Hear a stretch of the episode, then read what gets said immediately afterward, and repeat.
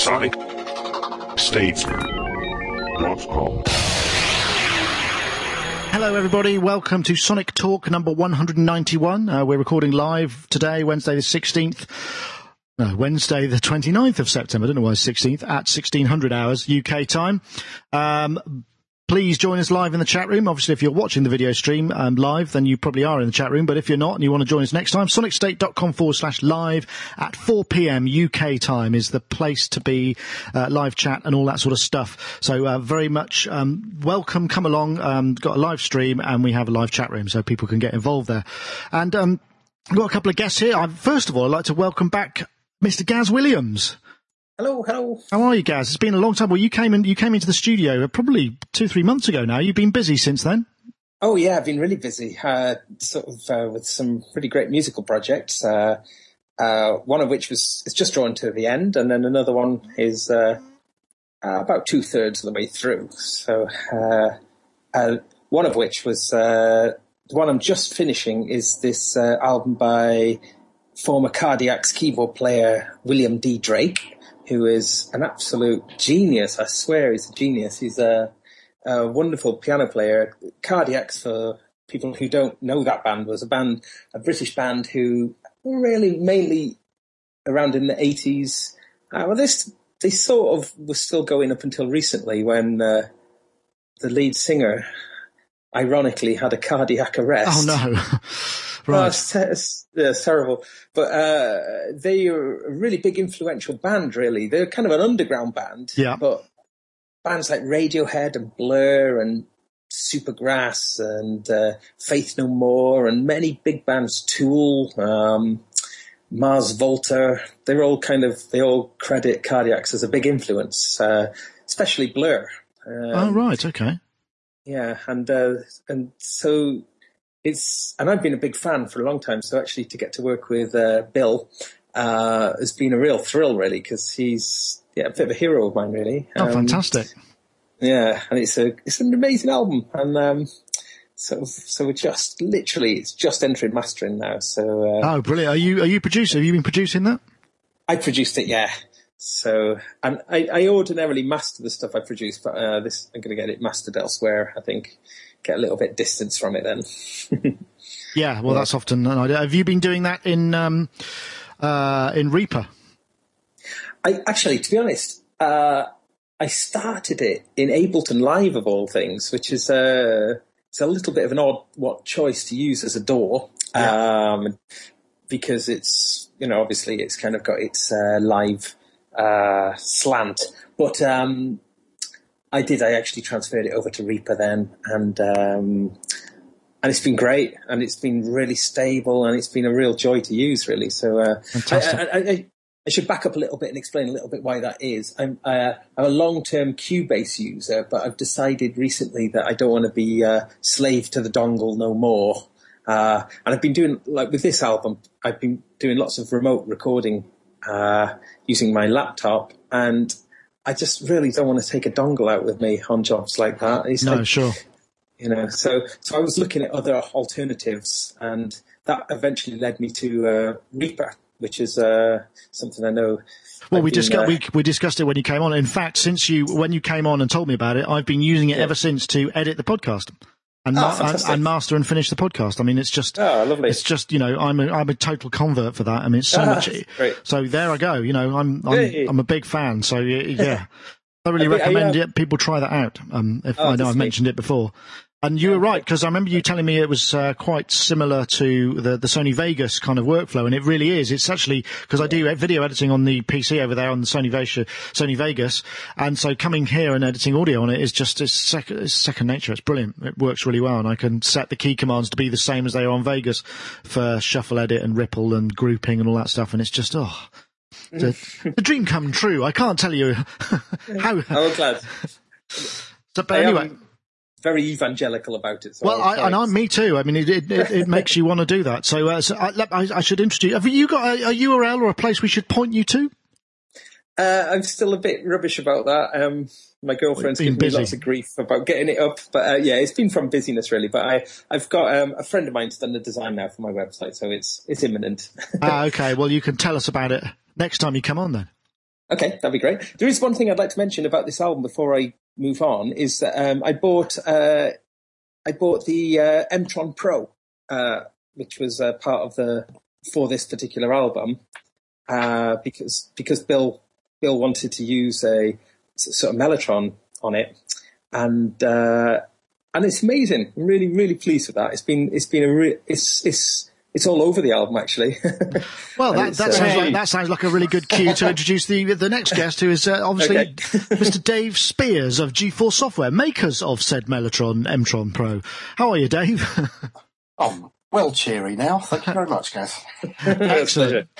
So you might notice that uh, both my guests are still on the, uh, are on their um, laptop speakers. I know Dave, uh, Mike's Dave. I know you were trying real hard to to try and uh, um, sort out your uh, your audio, but we're back on the laptop. I don't know what it is about that USB mic. Yeah, no, I had uh, a really nice mic plugged into my Big Mac, as it were, here, and uh, but we failed. I failed miserably. So yes, sorry. I'll get it sorted out. Never mind. I was uh, looking forward to being hi-fi. Uh, you know, how's everything going apart from the tech nightmare that has been a bad Skype day? Yeah, yeah, busy as usual. I've been doing some videos. Have you? Yeah. Yeah, I thought it was, I thought it was about time we kind of did some videos of the things that we have. So that's been quite a laugh actually.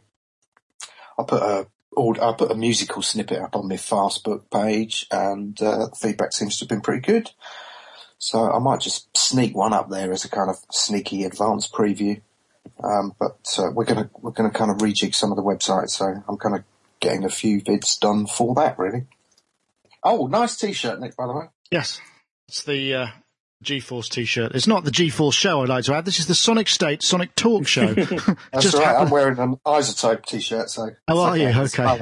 Yeah. Uh, I'm a massive fan of iZotope. I am. Yeah, me too. Yeah, brilliant. Hello, Mark. How are you? Hello, I'm very well, thank you. Uh, Mark Tinley, of course, likebeing.com, openboatorchestra.com, is it? Or uh, OBO? I forget which is the exact link.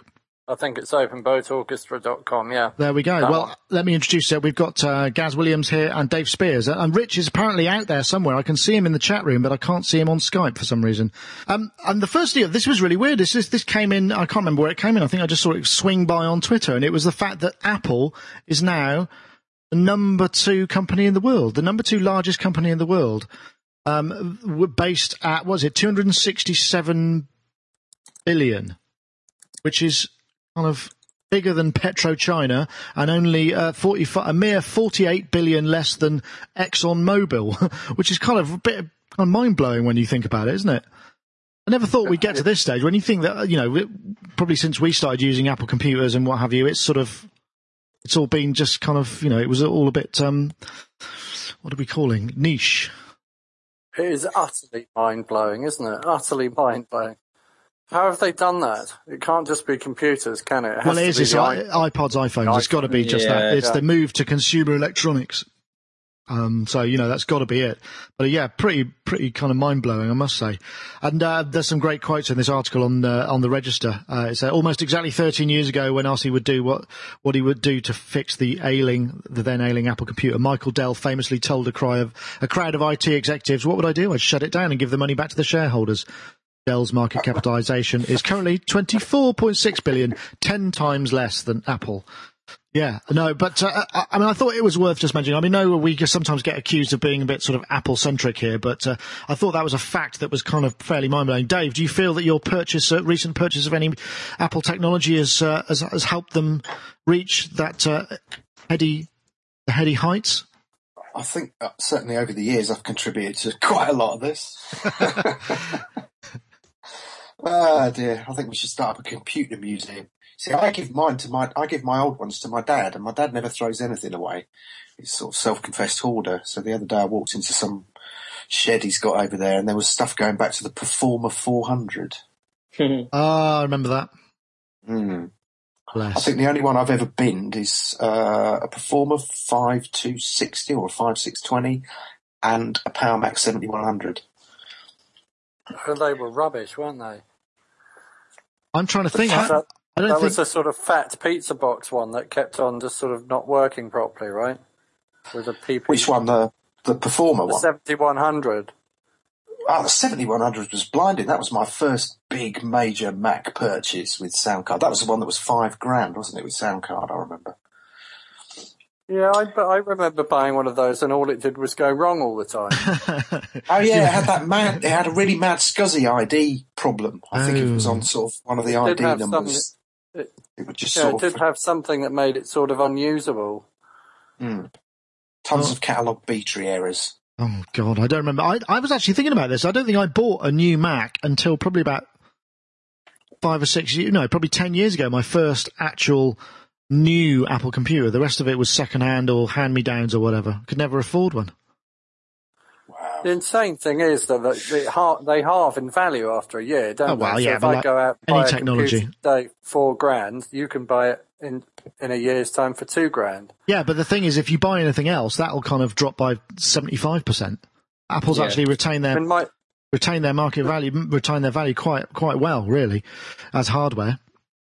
I used to have a friend who did B stock Apple Macs, and I used to buy the latest model I could buy as a B stock model for probably half the price that I would have got it anywhere else, and I'd keep it for a year and then sell it for the price I paid for it. God, yeah. As an admission. Gaz, have you been uh, contributing to the Apple coffers over the years? Um, yeah, I mean, I've got a, uh, I've got a MacBook Pro and I've got a Mac Pro in my studio. So, uh, and I've had a, an iMac in the past. My mum, funnily enough, she had a, a Mac, uh, the original Macintosh back in the mid '80s, uh, like the little, little all-in-one. Oh, yeah. uh, I get, it, with a really mini screen built into the sort of the, Yeah. the casing. classic. Cute, Uh, cute. the classic. Yeah, it was a lovely, it was a lovely thing, and uh, I think, you know, in a way, this whole thing about the Apple reaching their this point in the, the business uh, scale is is really down to the fact that they have really identified what makes using computers and technology a pleasurable experience. You know, um, and I think. Uh, you know, good on them really, because it, it, it takes a lot of the grief. I mean, I used PCs for years and years, and oh, I wouldn't go back now. I'm afraid. I still use PCs every day, but for Right. different purposes. Although you know, it's, it's kind of nice. The the only thing I use a PC for now actually is uh, is for video editing. Everything else is done on the Mac. Finally, I, I think we now have Mr. Rich Hilton. Come in, Rich. Are you there? I'm here. Hey, how you doing, Rich?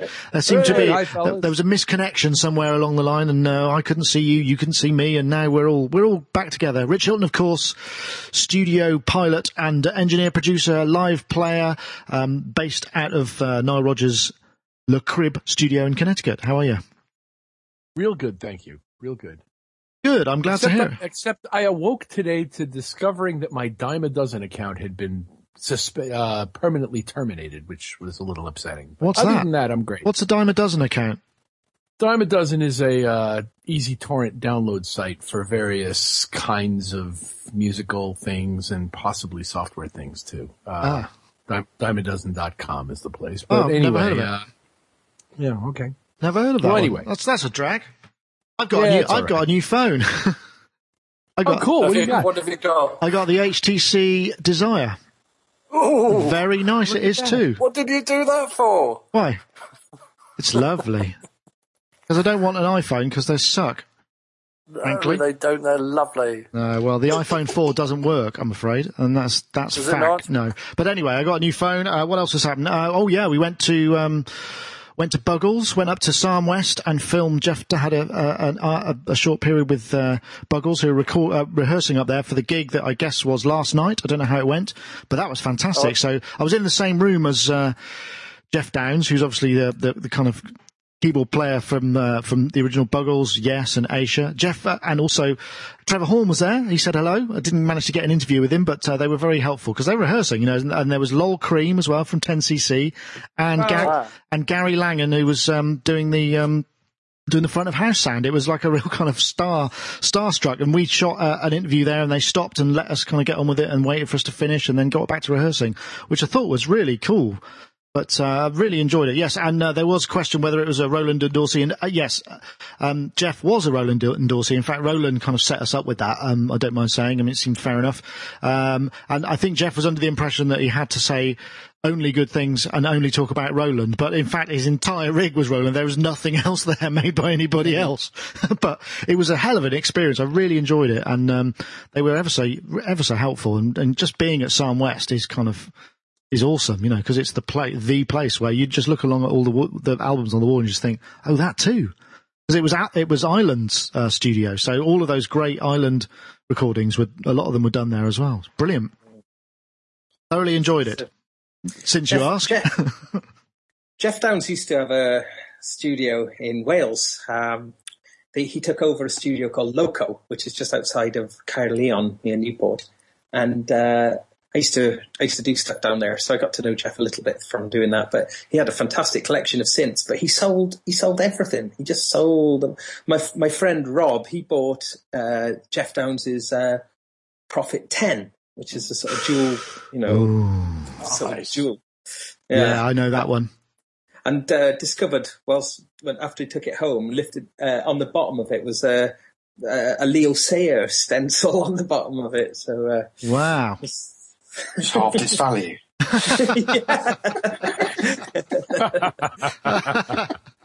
That's cruel. Strictly on height alone.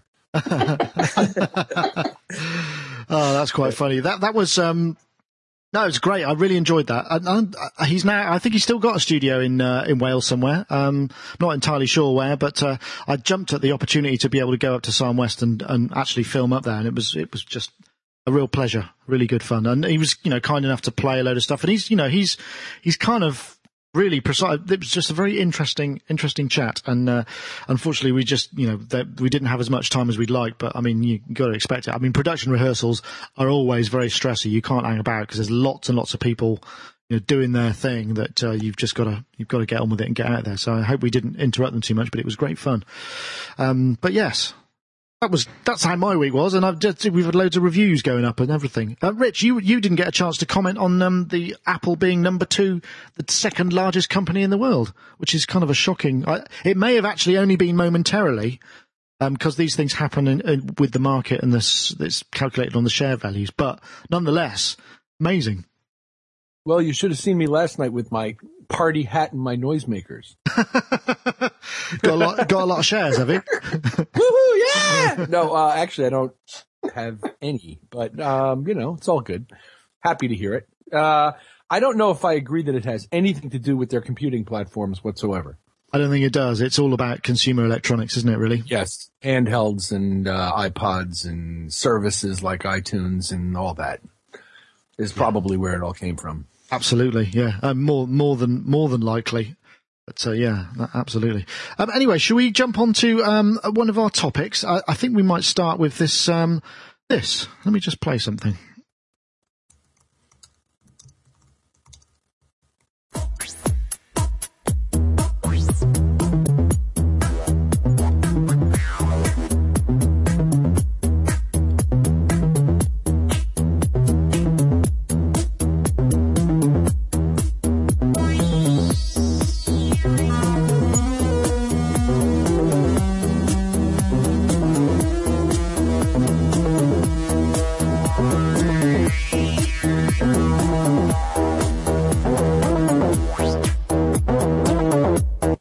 Was the sound of the Anyware Instruments uh, tiny synthesizer, which um, really is a tiny synthesizer.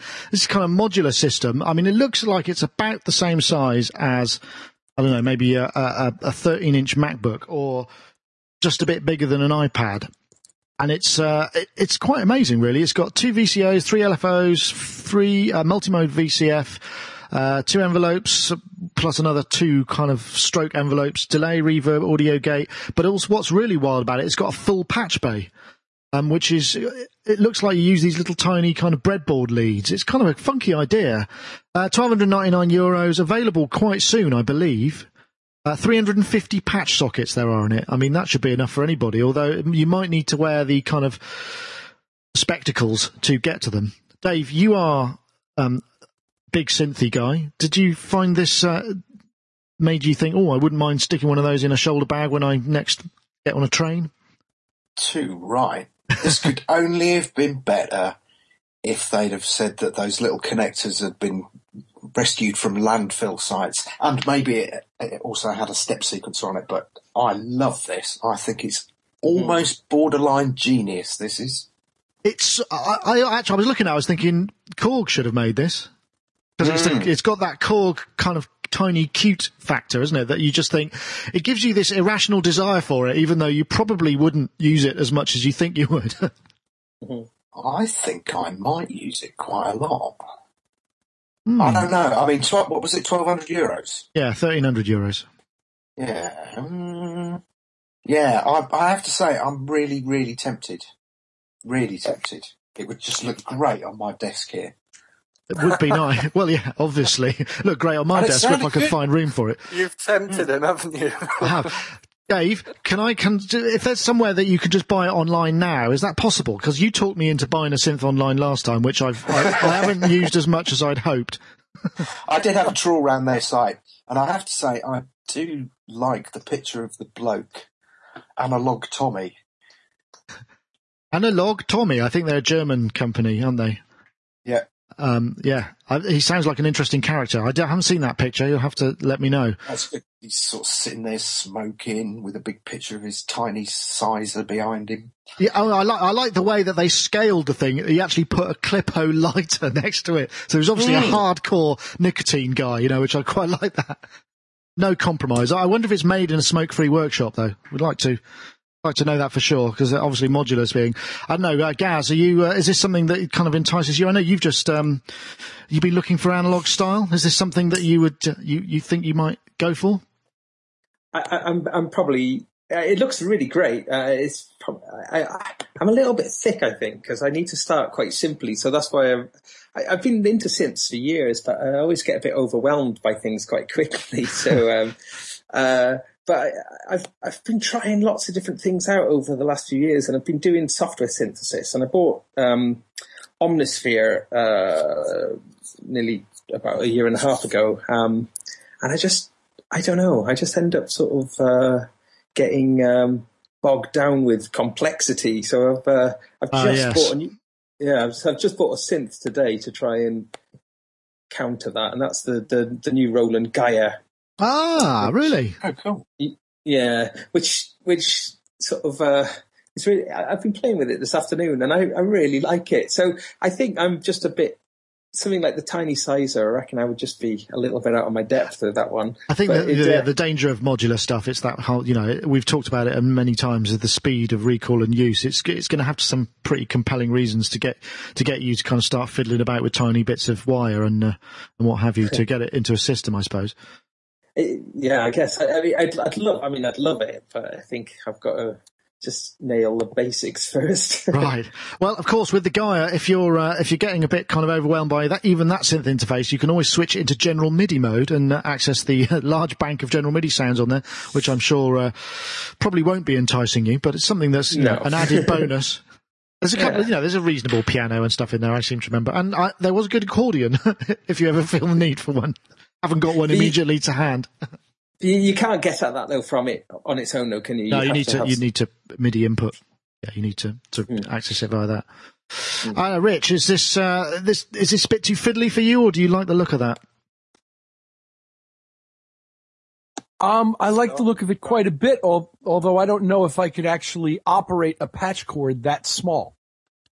Well, looking at Nor those, do I know if they would last uh, for more than a week.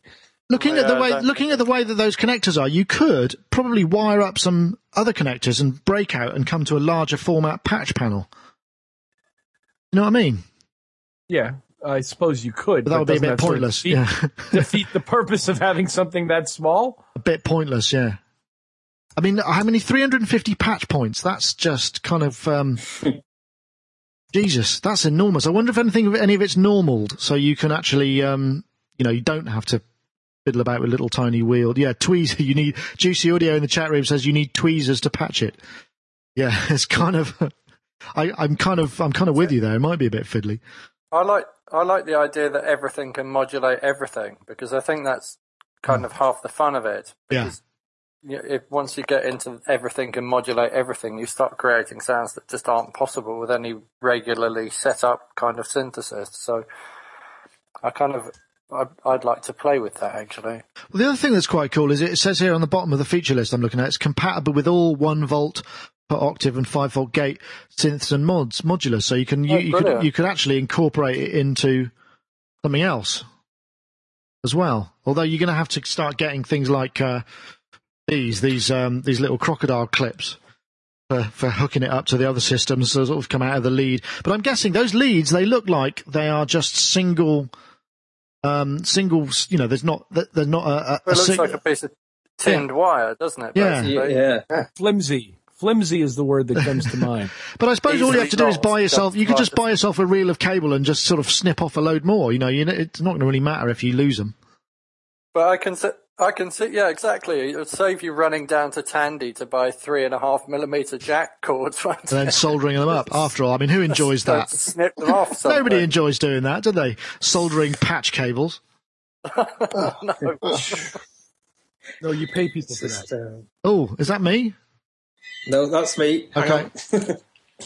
This seems like a good a good opportunity to do uh, do the ad and thank our sponsors uh, profusely. Of course, our sponsors are Yamaha. Uh, the Motif XF is what they're telling us about at the moment. 741 megabytes of internal wave ROM, up to two gigabytes of optional flash flash wave memory, and also. Um, 128 megabytes of onboard sample RAM, um, which on the previous versions there wasn't any built in, so you couldn't sample directly into it. Which, of course, it's a big uh, feature is the, the fact that it's a sample engine. The two gigabytes of optional flash wave memory means that when you switch off, all of that storage comes straight back, and it's absolutely instantaneous recall. So it's great for the live performer who needs just to pull back um, loops or maybe backing vocals or stem, you know, all kinds of stuff you can run for the live show, or indeed load any of the custom libraries that are starting to come out for it. Uh, going to start seeing them coming into the stores near you very, very quickly. Actually, um, just started to get notification they're coming into UK stores. So look out uh, where you are in the world, and please go, do go and try one out. Um, but if you need to know, uh, head over to sonicstate.com forward slash Yamaha, and that'll give you links through to the Motif XF resources, where presumably you can find out about a dealer near you. And we want to thank them very much for their continued sponsorship of the show.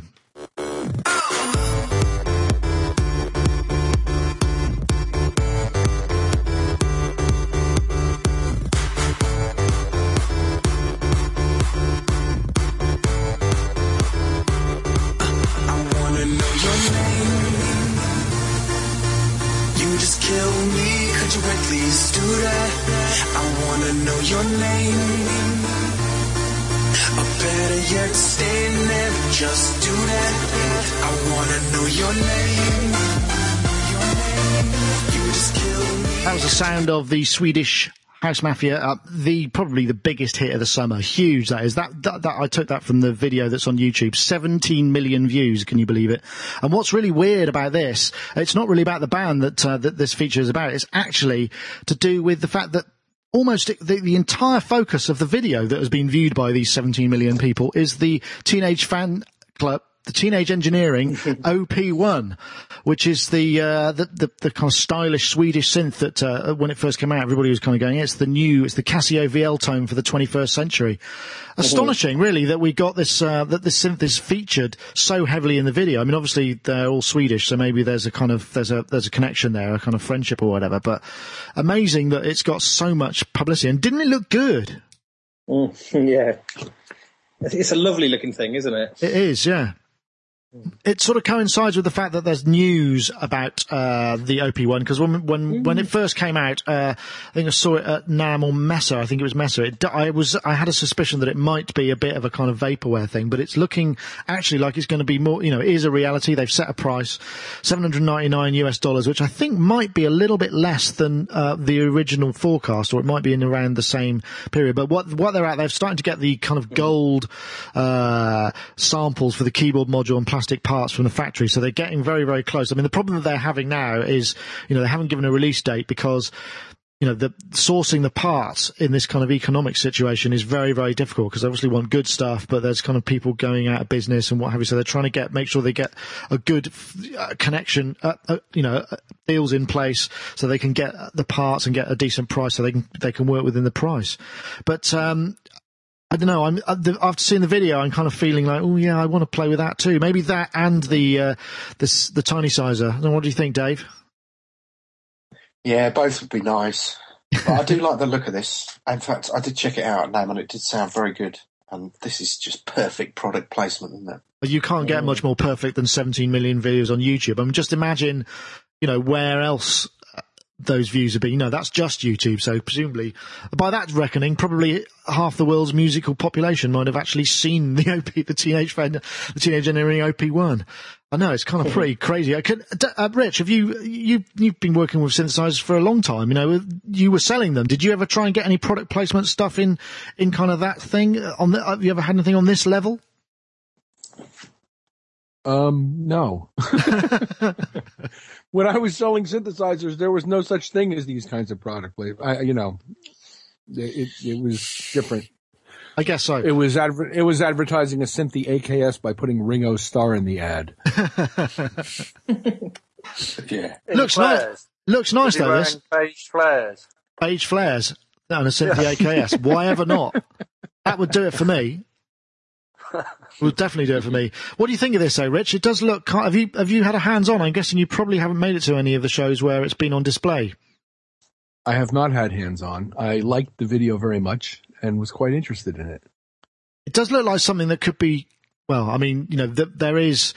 It, it makes it look from that that the entire tune comes out of it, but I find that kind of Right. obviously quite hard to, to believe. No, Um, of course it doesn't. Of course it doesn't. That was the problem is you don't know what out of what you're seeing is what you're hearing. Yeah. Just because he's pressing a button, just because he's pressing a button when you hear a note doesn't mean that note originated from that instrument. No, of course not. Um, uh, but just to be clear, the OP1 is going to be shipped with six synth engines and two sampler types. Uh, Pulse was shown at the NAMM show. Other synthesizer engines are Dr. Wave, FM, Phase, String, Digital, and Cluster, and it will include eight effects, three LFO types, and three original sequencers. The mixer section has an EQ and drive, as well as master balance and a, master effects slot. I mean, it looks like it's going to be pretty comprehensive. Mark, I mean, I, I can, I can envision you with this on the kitchen table easily. Yeah, me too. I can absolutely see myself with one of them. I mean, I no idea what all the little coloured, coloured knobs do, but it looks it looks like it ought to be good. Exactly. I love things that I can just put in my pocket. I like I I see. I, I used to have uh, panic attacks, and I used to just engage myself with something really. You know, I, so if I was in a place where I felt anxious, I'd get stuck into the Psion organizer or the Yamaha QY20 or whatever, and just switch off from the rest mm-hmm. of the world and get really into to something like that. So this would be sort of, you know, it would have been the perfect distraction tool, I suppose. Yeah, and looking looking so good as well. Exactly. yeah. But then I would have been surrounded by girls, and then I would have had to have talked to them, and that would have been really frightening. Ah, yeah, that's perhaps not the best thing in the middle of in the middle of that sort of uh, state of mind. I know. I, I, I Gaz, are you you you're you're are you going to be placing an order? Do you think? I I think I probably will actually. I mean, I've got a long history of buying uh, these little devices. You know, I mean, I had a QY20 back in the day, which I thought was brilliant. Um, and I mean, it was amazing, wasn't it? Back in what 1993, maybe 1992, to have that. Um, so, so I've been really drawn to these kind of all-in-one kind of situations. Uh, uh, so yeah, I think. Uh, very appealing, but I think it's very expensive, though, isn't it? I, Well, I'm I a don't bit- know. I mean, it's small, but I mean, when you think about it, I mean, look because looking at the way that it seems to be done, they've kind of gone for the machines concept, which is like kind of like the Elektron way of doing Yeah. things. You know, the the and, and so it kind of. Um, I'm guessing that can be updated because it's a software kind of issue. So Mm-hmm. it's, that's kind of it may be something that you you know once you're buying it. I mean, the idea of buying into an instrument with longevity that looks like a Casio VL tone is a little bit kind of it Yeah. doesn't quite Right. of get all go together, does it? But uh, Right. I've been quite. I've, I've found the operating of it. I've, I've watched the videos, and it's a bit incomprehensible. You know, I'm not quite sure what's going on. They keep cutting to this little tape recorder thing, and uh, I'm intrigued by it. Though it looks like it's a completely original approach to doing stuff. So I think you know, uh, I am very tempted. Yeah. Well, it's, it's good to see that they've kept that amazing OLED um, display because that was one of the big Oh. selling features. And it just the, the, they've obviously worked really hard on the way that the visuals look, and it's got that kind of just it just looks lovely and really quite uh, you know it's quite compelling, I suppose. The thing. Yeah. But yeah, so uh, I think beta's coming. Well, I know they didn't say when beta. It's approaching quite soon, and um, they're so they're going to be sending them out into the world. So I'm sure we're going to start seeing a lot more um, YouTube action. Perhaps you know get a bit more of an idea of what this is going to be. I, I, I really should have signed up for the beta way back because uh, you know obviously you want to get one of those. I, I might try and hassle them for some sort of uh, early look, but I imagine they're going to be um, you know fending off people like me, you know, with baseball bats at the moment. but kind of funky and definitely something that I'll be interested in uh, in getting hold of. Right,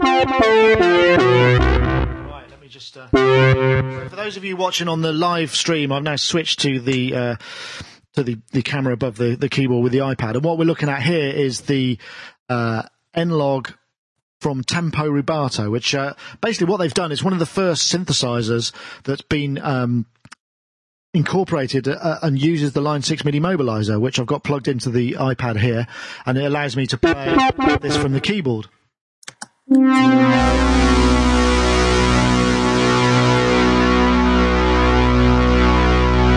big problem being is uh, it crashes like a motherfucker. It's just like that's two notes I've played and it's, uh, it's frozen.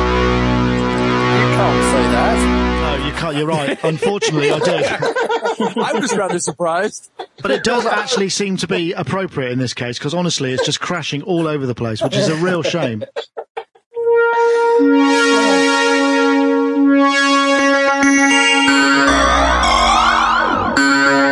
It's, great, actually. I really enjoyed um, playing with it when it was working, and it seems like you know we're kind of getting to a situation where this thing, you know, the latency is actually pretty good. I didn't feel like there was any real latency, although I didn't get any hard percussive sounds and start really messing with the timing. But um, it's uh, quite cool. Eight eight ninety nine dollars. Did anyone check out any of the videos or any of the uh, any of the stuff that was linked up? And sort of, were you impressed? Is it the idea, the idea of it more than anything else? Sorry, I didn't. Who who said that? I said that. Ah, yes, Rich. I was impre- I was impressed. Niall was impressed. You- um, it sounds good. I think that's the, uh, part of it's down to the fact that the I/O on the uh, iPad is actually you know a cut above as well. Well, I mean, I heard the demo online with the iPod Touch where they were using it, and it still, you know, sounds great. I was impressed. Got um, a bunch of different things. You can edit the sound. It's got a, a effects unit built in. It's got an XY pad. It's also got a little recorder that you can record patches, so you can play a bunch of riffs and save them out. It's uh, got MIDI mappable controllers, so you can map um, additional controllers to various parameters. There are how many performance parameters? I'll switch to it now. Yeah, there's four performance parameters that you can map. So you got you got quite a lot of potential for mapping and and actually being able to play this thing. Um, but obviously, you know, this is obviously early days. It does seem to kind of crash out a little bit more than I would like. So you couldn't really use it in a live situation. I mean, in any way, shape or form at the moment.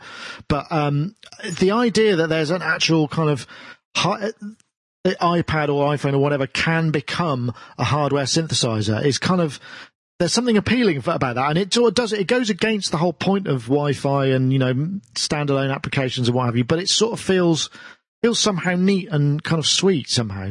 Gaz, have you got have you got an iPad or any of this these devices yet? No, but I do have a Nintendo DS, and I've just noticed that they're going to uh, release um, the Korg M1 uh, as a Nintendo DS cartridge um, in de- December, I believe. Oh, Um, mad! and it's the and it's the whole. Um, it's the exact. It is the actual M1. you know, because I, I don't know if everyone remembers that they did the the Korg MS. Yeah, 10, DS10, yeah. uh, yeah, right. uh, which which is terrific actually. Um, my friend's got a, a Korg MS10, and we we plugged them both in into the into mixing desk, and um, we tried to sort of mimic each one, uh, and you know, uh, and the, the Nintendo sounded surprisingly like the actual Korg. It, it wasn't it wasn't quite as fat, but it was surprisingly close. So I'm quite interested to see what this M1 is going to be like. Um, I suppose it's a similar kind of thing with a touch screen, etc. But I suppose. I um, mean, can you access the DS via uh, an external MIDI source? Is there a No. way of doing that? That would be. I mean, that would be cool. Ye- Yeah, yeah. No, I mean, it's not. It's all, it really is kind of a, about using the stylus for entering things with it. And, you know, it, it turns one of the screens into, uh, you know, the, they they really go for this kind of idea of the Kaoss Pad kind of thing, where you map a you, you actually map a scale onto the Kaoss Pad, so you sort of run with the stylus and it'll play all the notes within a kind of key. Um, right. I got you. Yeah. Uh, uh, but but yeah, I mean, I, I'm actually very tempted to get an iPad as well. Ah. Uh, So, how many purchases have we lined everybody up for from the uh, Oh. just from this one show? I know Dave uh, Dave Spiers. Did you did you check this out? Have you downloaded it yet? No, I haven't. Um, but a mate of mine did it and put it on his iPad and had pretty much the same experience as you, Ah, really? but he didn't use the same words. Oh, I would just like to apologise for the live viewers and uh, uh, my mum or any grandmothers or anybody who's easily offended by my potty mouth. Terribly sorry about that. Um, did he use worse words? I mean, it is. It's it's so close. It's so close. It's just not quite. Uh, not quite there. Yeah, I mean, up, uh, updates will no doubt sort it out. But he said it did sound good. And also, yeah, Akai Pete, uh, it's only fair to mention in the chat room, Akai Pete, who I believe is a, a, an employee of Akai's. Don't forget that Akai's SynthStation app is also available for iPad. Uh, I don't know whether it accesses the Line 6 MIDI mobilizer. Perhaps uh, Pete will be able to uh, clarify that when he gets the, the stream finally fi- uh, reaches his ears. But kind of cool. Uh, but uh, Mark, are you, are you have you got this on the iPhone yet? Or I mean, it's worth getting Oh, one I of these. MIDI mobilizers just so you can kind of try the whole MIDI. I don't know what it runs like on an iPhone. It might be a different experience. It might not. Uh, it might not I crash. should, de- I should definitely get one, shouldn't I? Yeah. I think they're about 30, 40 quid. I don't think it's you know. I mean, it's like the price of a Can I MIDI. and buy one on eBay? I've no idea. I'll go and look later on. I've no idea. I'm sure you can. There are lots of people with stores out there. I mean, I, I do use the iPhone for a lot of things, and I um have. I mean, I have now just been watching the uh, video that uh, is it Juicy put on there uh, for the uh, tutorial for that little keyboard, and just watching that, sort of thinking, well, I'm not entirely sure that I it does anything that I can't already do with Right. something in my pocket. So, um, yeah. Hmm. But I mean, interesting. The you know, it's again, it's it's again with the miniaturization, isn't it? I mean, it just seems to me we're heading there faster and faster and faster to this kind of thing where you know your phone can become your synthesizer and all of that I've stuff. got well, it's worse than that actually. My phone's become my guitar. I've got this terrible new habit, which is driving Gina a little crazy. Uh, I've got this guitar application on it, and it's got. I've found like a lead solo, so it's got wah wah when I tilt, oh no! and it's uh, and it's got like about four frets around the twelfth fret, so you can do hammer-ons, and you get the open string as well.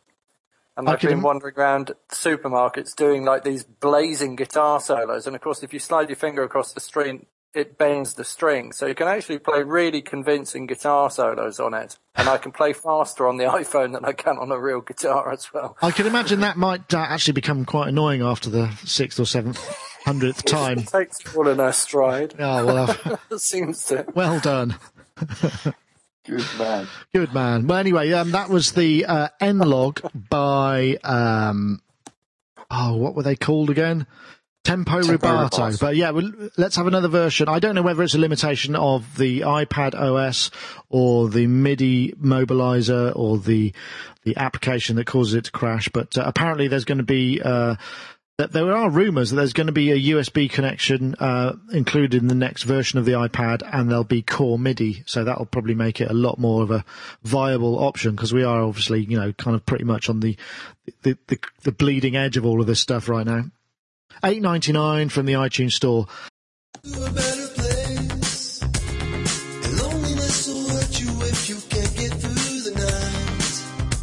Well, we first started playing together, you know, we were just a high school band playing in the gymnasium, really. And, you know, doing a couple of shows around town, and, you know, we sucked. But, you know, we already had a, an ear for the funk. It was like sort of the discovery of the band. We're a bunch of kids in Montreal buying funk records over the weekend. And then there was the synth thing that I was like, well, P loves synth, and he plays the talk box, so it, the vocal processing, all that was compatible. So that really sort of opened a whole avenue for us to be making music. Anyways, I'm already there, do. Don't turn the lights on. That was uh, the intro to the motherboard TV part uh, um, piece on Chromeo, who uh, they they bill themselves as the only the planet's only Arab stroke Jewish electro funk duo, which is quite possibly the truth. Uh, seemed like a nice bunch of guys. Um, very sort of 80s, uh, 80s influence, but the, the video that Motherboard TV did was a kind of tour around the studio and kind of what they were using. And it was just quite interesting, very retro, massive amount of polyphonic synthesizers and, and, and the like there.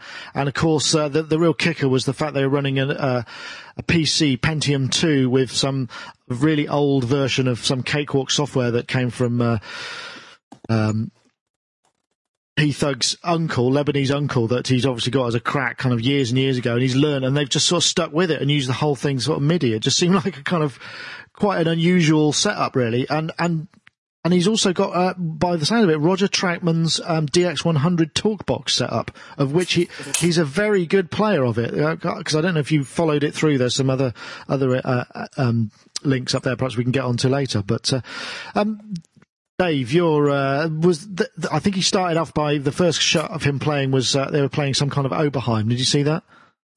Yeah, yeah. That's probably an OBXA or something. Was it? Yeah, It just- all good. All good. I've decided that I want a talk box now. How do you? is that the accept? Because I know your your your good wife uh, is not so keen on vocoders. Are talk boxes acceptable? Probably not, but it's worth a shot. Well, because I mean, DX100s have uh, shot up in uh, on eBay just purely because they are so sought after for, as talkbox sources. I don't know what the patch is that you use as the source for it, but there's there's obviously a very spe- specific one. You know Yeah, what it that's is? kind of interesting. No, I don't. It's kind of interesting because I just thought it took it from the speaker, as it were, not necessarily from the synth itself. Well, it does, but you still got to send the the right carrier, if you like, into the speaker from the from the DX. Okay. But I don't know what it is. Yeah. No, I definitely fancy one though. Yeah, I mean, having Roger Troutman's is pretty cool. That is, isn't it? Although I'd want to change the pipe probably. you know, I mean, or maybe not. I don't know. It depends how how much of a fan you are. But you know, just generally speaking, it's probably a good idea to either maybe cut off a section or get a new a new a new length made up. if it's a second hand one, obviously. Um, but yeah, cool. Um, did you also see they're they're they're very? I mean, if you listen to the album, which is available now, it's uh, what's it called? It's called uh, Business Casual, and it came out uh, yesterday or the day before in the UK. It's out everywhere else, and it's very 80s kind of Hall and Oates, um, just kind of that polysynth disco frenzy, but sort of convincing somehow. You- It's quite well done. it is quite well done, isn't it? Yeah, yeah, yeah. I was impressed. I didn't expect to be, but I was. Uh, any other any other great spotters? I did. Was it a VP three thirty or I saw an H? Is it an Yeah. H HS sixty, which is the speakered version of the Juno one hundred six? Yeah, yeah, Saw that. yeah. Rich, did you get a chance to check this out? Yes, I did. Did there anything? Are there some nice um? So there a nice wall of electromechanical keyboards there as well, didn't they? Yeah, I guess I, I don't really. I didn't do that much gear spotting. I was kind of interested in what they were saying and what they were doing. Hmm. I didn't really look around the background as much as you guys did. But um, what interested me was the romantic aspect of the fact that people lock into a certain point in time technologically and decide that's where they want to live. Yeah, they were. So the they were making a lot of that, weren't they? Yeah. Yeah, well, in the case of these guys, it's Pentium 2, a lot of MIDI stuff, old style MIDI interfaces, hardware all over the room, that kind of thing. In the case of some famous mixers from the, you know, 80s and 90s, it's transferring everything to digital tape and running an SSL console. Whatever it is, it just becomes some sort of, um, romantic dwelling in a certain period of technological time. And I thought that was interesting about it for me. And, uh, their enthusiasm was cool. It is interesting because this this this period of technological time hasn't really been mined to the degree that it seems to be coming now. I mean, the last Goldfrapp album had quite a lot of that sort of vibe on it as well, and it seems to be quite this this sort of sort of almost it's almost like kitsch 80s kind of vibe. It's not the sort of the big bombastic production. It's the sort of dry electronic pop with the sort of the, the cheesy polysynth that seems to be kind of fashionable at the moment. And it's it's weird hearing it around this time. It's sort of quite refreshing, and I'm not sure why that is. Gaz, would you would you have any uh, any theories that, to, as to why that is? Um, it's kind of it's it sort of ties in with like kind of like the return of day glow as a kind of fashion Uh, you know, it, Leg warmers and global hypercolor. Yeah. yeah, there's definitely some connection there. I saw a band uh, in Green Man Festival a few weeks ago called uh, Neon Indian, and um, and they really struck me as a very kind of like now band, but they with a huge um, debt again to the that eighties thing. So that like that that polysynth vibe exactly. Um, so it's quite interesting. I think people, I think those sounds have been too cheesy to use for so such a long time now that people seem to be just uh, just um, absolutely loving them now. It It's, uh, like there's that Mark Ronson, the Business International. Um, that's really polysynthy as well, and yeah, yeah. I just listening to that. yeah, no, I lo- I thought it's a cracking, it's a cracking tune actually. Just a, just a great riff, I suppose. Yeah, So have we met, have we reached a moment in time where synth brass has been forgiven? I don't know. Do you think we might be? do you think? Do you think it might be acceptable to put a bit of fanfare action into your next tune? I think you're all being very nice about this band. Uh, Do you? Do, what did you like? Not, did you not like them? It was, um, well, the guy kind of says in it, like, you know, it was about that time I discovered I'd got the funk. And Yeah, I- so that's quite a, that's sorry, quite an in my assumption. world, he hasn't, and I don't want. you know, like the Ohio players have got the funk, or bloody George Clinton's got the funk, but I'm afraid this young man doesn't have it. Quite the same way, you know. The nerdy funk. Yeah, but that, that's kind of it, isn't it? But, but I what was never liked Paul and Oates, I'm afraid. Well, so- that, but I mean, I don't know if anyone followed that because that, that was kind of they were talking about Hall and Oates, and then suddenly I thought I saw that they'd been featured on something called Live from Daryl's House, which I'd never come across, and it was awesome. Did you? Did anyone see the Live from Daryl's House stuff?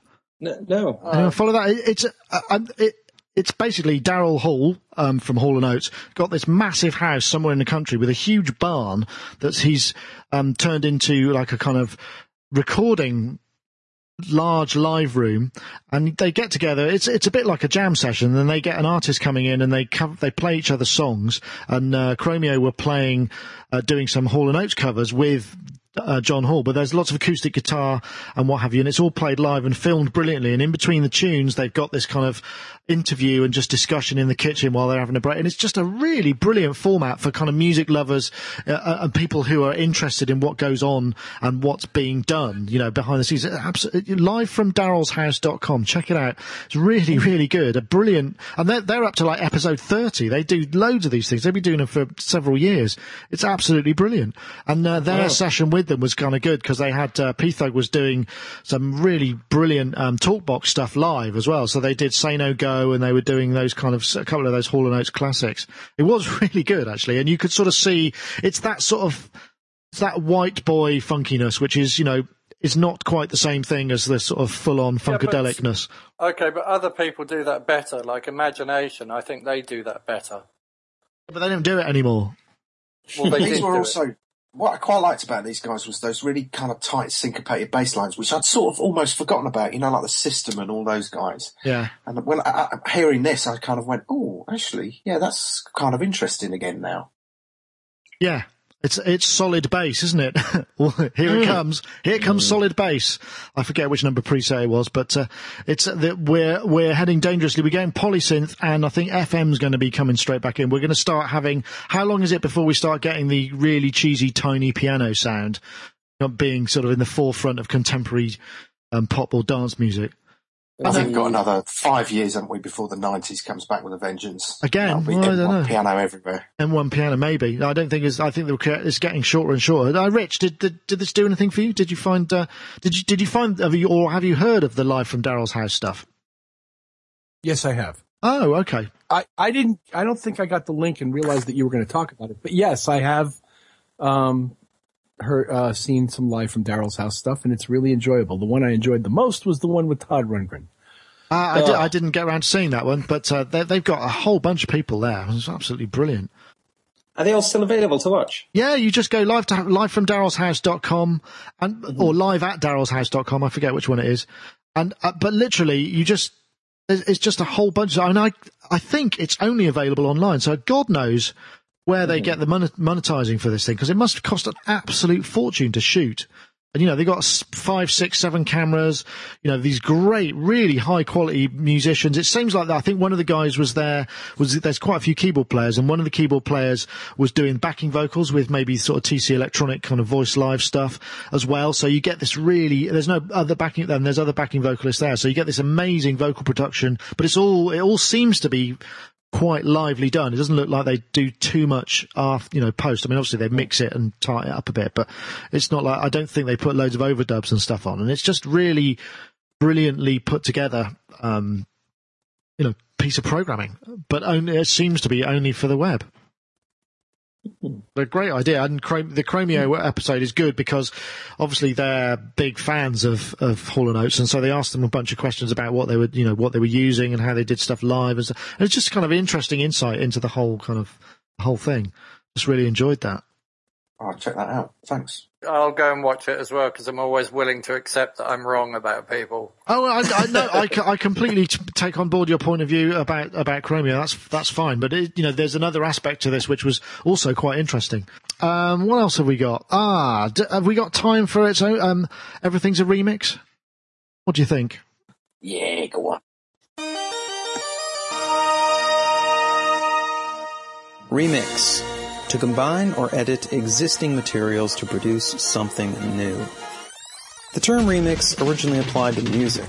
It rose to prominence late last century during the heyday of hip hop, the first popular music form to incorporate sampling from existing recordings. Early example, the Sugar Hill Gang samples the bass riff from Chic's Good Times in the 1979 hit Rapper's Delight. Now what you hear is not a test. I'm rapping to the beat. And me, the groove, and my friends are gonna try to move your feet.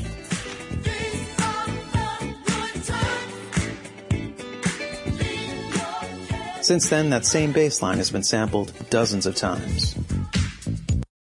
Right, I'll stop it there because it, uh, it's it's quite a long piece and it's very interesting. Obviously, Rich, that that last section might have some resonance. Obviously, working for uh, for Nile Rodgers as you do, you'll be fully aware of that bass line and uh, various other aspects of that particular tune. But uh, this was an interesting, and I think it's a theory that I've heard you mention before, where everything is kind of like a remix. And this is by a chap called Kirby and uh, he's basically um, it's like a, a, a- documentary stroke essay, video essay. But aside from the actual subject matter, there were some other interesting concepts, which is you know he's made episode one, and now you know to make the further three episodes, he, there's a piece at the end where he says, you know, this is the first one. We'd really like to to do more. How about donations, and I can devote more of my time and finish it off. So there's a couple of interesting aspects to that there. Um, Gaz, have you have you ever worked on that kind of project where you do that's where where there's a sort of s- a a funding from the participants and the fans? Is that something you've ever ever been involved in?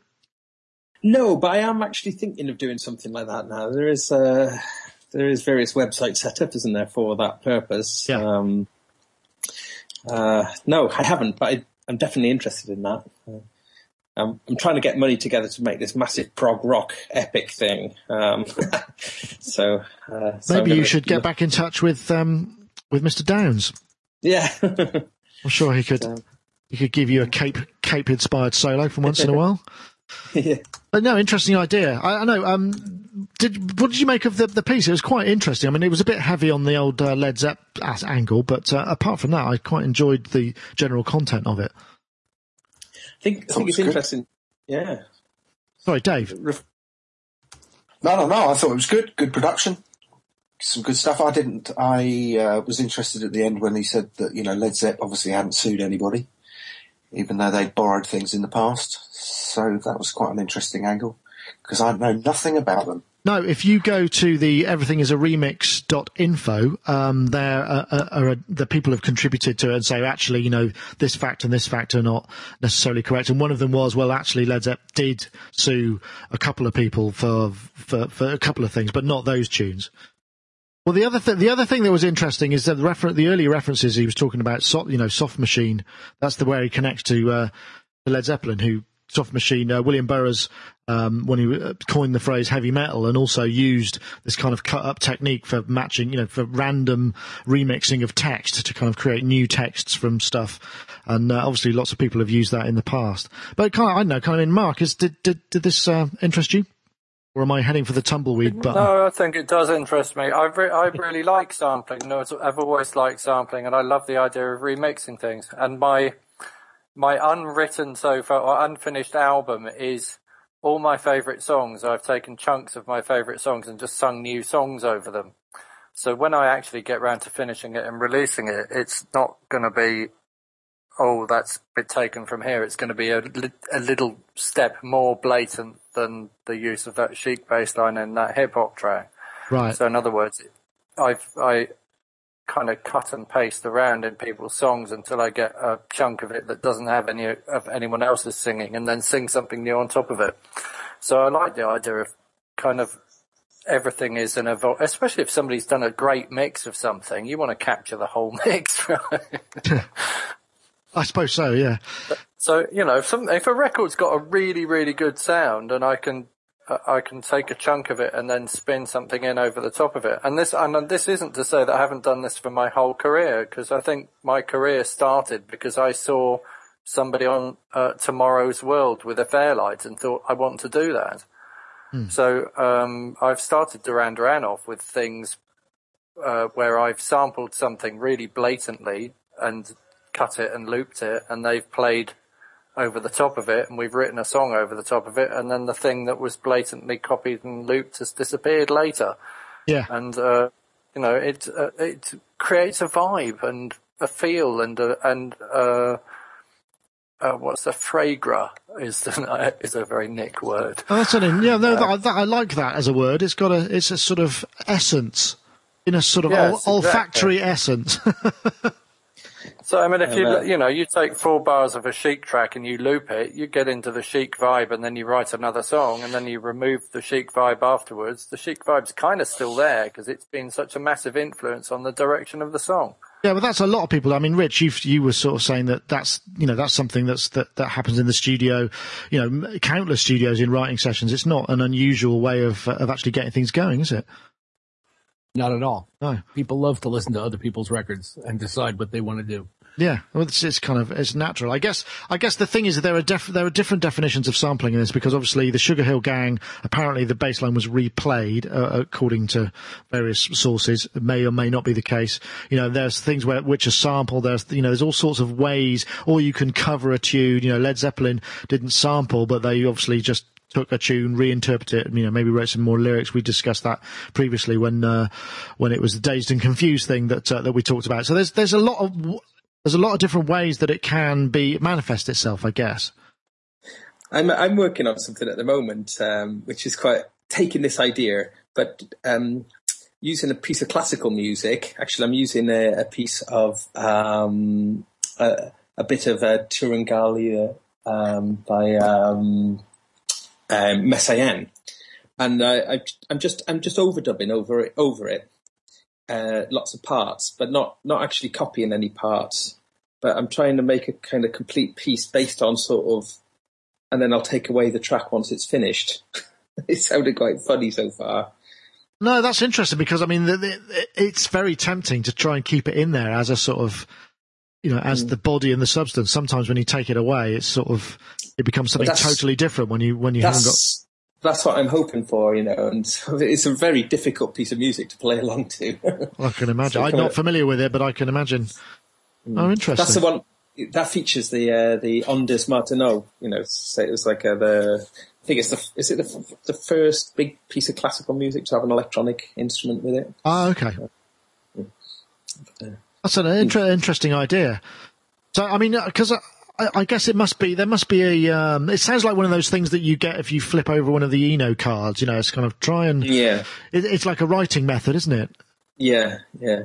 You come up with something. Uh, I mean, the the famous example is uh, Trout Mask replica, isn't it? Where um, Captain Beefheart just uh, he, he couldn't play the piano, but he bashed out all his tunes on the piano, and then the band had to then learn to play this random piano stuff. Right. And in the and in the learning to play these random piano stuff, they come up with all these fantastic riffs and made up the album. Took them, I think, was it a year to rehearse and then a day to record.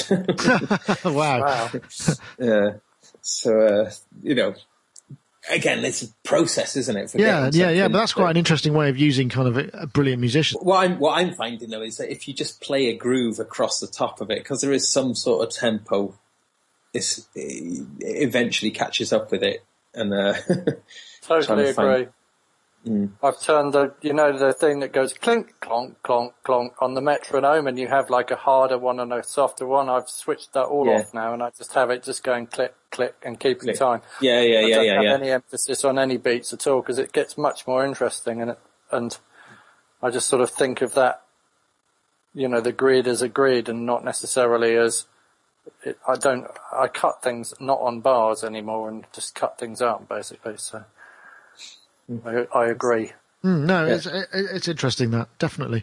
Um, Dave, have you? uh, Is that something that you've kind of ever experimented with, where you sort of build something up and then sort of almost like pull the rug out underneath and see what's left? I mean, is that? I've not tried that. I should really. Yeah, yeah, a couple of times. I mean, I've, you know, I'm still on, on this ongoing growing up in the 70s project. And what's really, that word Frager is just brilliant because that's exactly what you want the listener to kind of experience, that kind of smell of that era, just that instant nostalgia. And it's stuff like, I found this, uh, do you remember that David Dundas, I Pull My Blue Jeans on? There's Ah, that yeah. whirly Yeah. riff. There's that whirly riff in there, and I was just vamping around on that the other day and just built this you know, this whole section out of it. And then I thought, do I leave it in or do I take it out? And actually, we just completely changed the time signature. And yet, still, when I've played it to a couple of mates, they've gone, "Oh God, that reminds me of," but they can't quite pinpoint it, and that's why. I love. Excellent. Excellent. No, that's a great idea. I think that's a, that's, it should go in a sort of, um, compositional or songwriting tips and tricks list somewhere. I think that idea. But fra- Fragrant, yes, it's like a hint, isn't it? I suppose. Hmm. It's like the off-white of odor. also, no, that's a bit random. White with a hint of smell. Yeah, quite. Well, I, I think we're uh, well certainly at the end of the topic list. That's been an interesting, uh, interesting journey this week, and uh, perhaps uh, quite a bit more synthy than it has been for a little while because there just seems to be a lot more uh, going on around the place, which is kind of good. Um, incidentally, tomorrow morning um, I'm interviewing uh, a chap called Twelfth Planet, who is one of the big LA dubstep producers.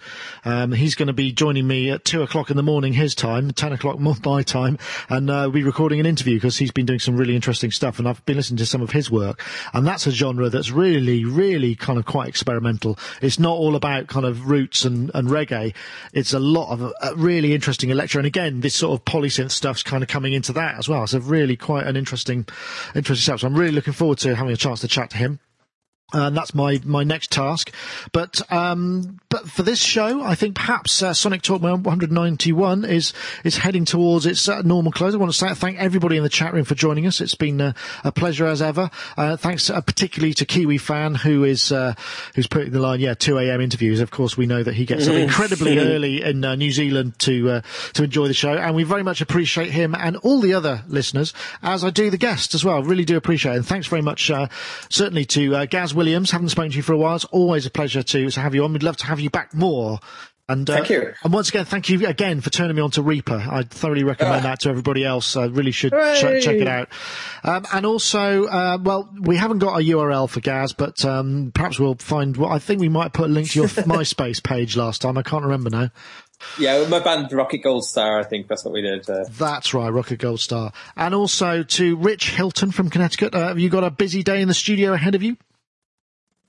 Um, I believe so. Yes, I believe so. Not quite sure what I'm looking at, Not Right sure what the but- day has in store. but they're all busy days in the studio. Of course. Of course, yes, they are indeed. And, and also, well, thank you very much, Rich. At myspace.com forward slash Hiltonius to see what Rich is up to, amongst other things. And also, uh, Mark Tinley, thank you for joining us. Uh, I'm glad you could make it. Uh, likebeing.com and Open Boat Orchestra. We definitely still want to do a little feature on the old uh, Open Boat Orchestra project. How's that all going? Good? Yes, that's coming along uh, quite nicely, actually. Excellent. Well, I look forward to that. Well, is f- programming something that reads and writes and does things with SD cards and is this little chip thing and blah blah blah. But ooh, all right. Well, we should, we should definitely do a special I've on been- that at some point. I've been very creative with the URL. Actually, I've got a new one. Oh, what have you got? I took the idea of uh, avant-garde Yeah. and realised that when uh, autistic people are very clever, like me, of course, yes. uh, that they quite often get called a savant. So I've called myself, uh, I've got conceptsavant.com, but it could be concept savant, as in somebody that's very good at coming up with ideas, or it could be concepts avant, as in As in go. Or go. as in, as in, you know, leading the way kind of thing. Ah, So okay. am at concepts- Concepts. conceptsavant.com. Brilliant. Well, I'll put that in the show notes. Thank you very much for joining us, Mark. You're very welcome. Thank you. And it. and also uh, Dave Spiers, GForce Software. Thank you for um, wrestling with your bad Skype and technology day to, to to get there in the nick of time. Very much appreciate it. We'll get you sorted out at some time. Yeah, yeah. I'll get back on the uh, hi-fi mic. Yes, the hi-fi mic. I'm looking forward to a bit of radio action. And uh, uh, yes, this week I've had a lot of stuff going up. Uh, be sure to check out our uh, Eventide, uh, Pitch Factor, the SSL X patch review we just put up. Uh, also the uh, Geoff Downes piece we did from um, Sarm West. All available on the site, sonicstate.com. Um, just do a search or go over to the news section. It's all there. Um, we have a couple of things coming. Obviously, uh, I've just finished an edit for the Jet City uh, 2112 valve combo, which is really nice, designed by Soldano. Very, very nice. Uh, so look out for that as well. So, and lots more stuff coming besides. So that was Sonic Talk number 191 over for the week. Thank you very much, everybody.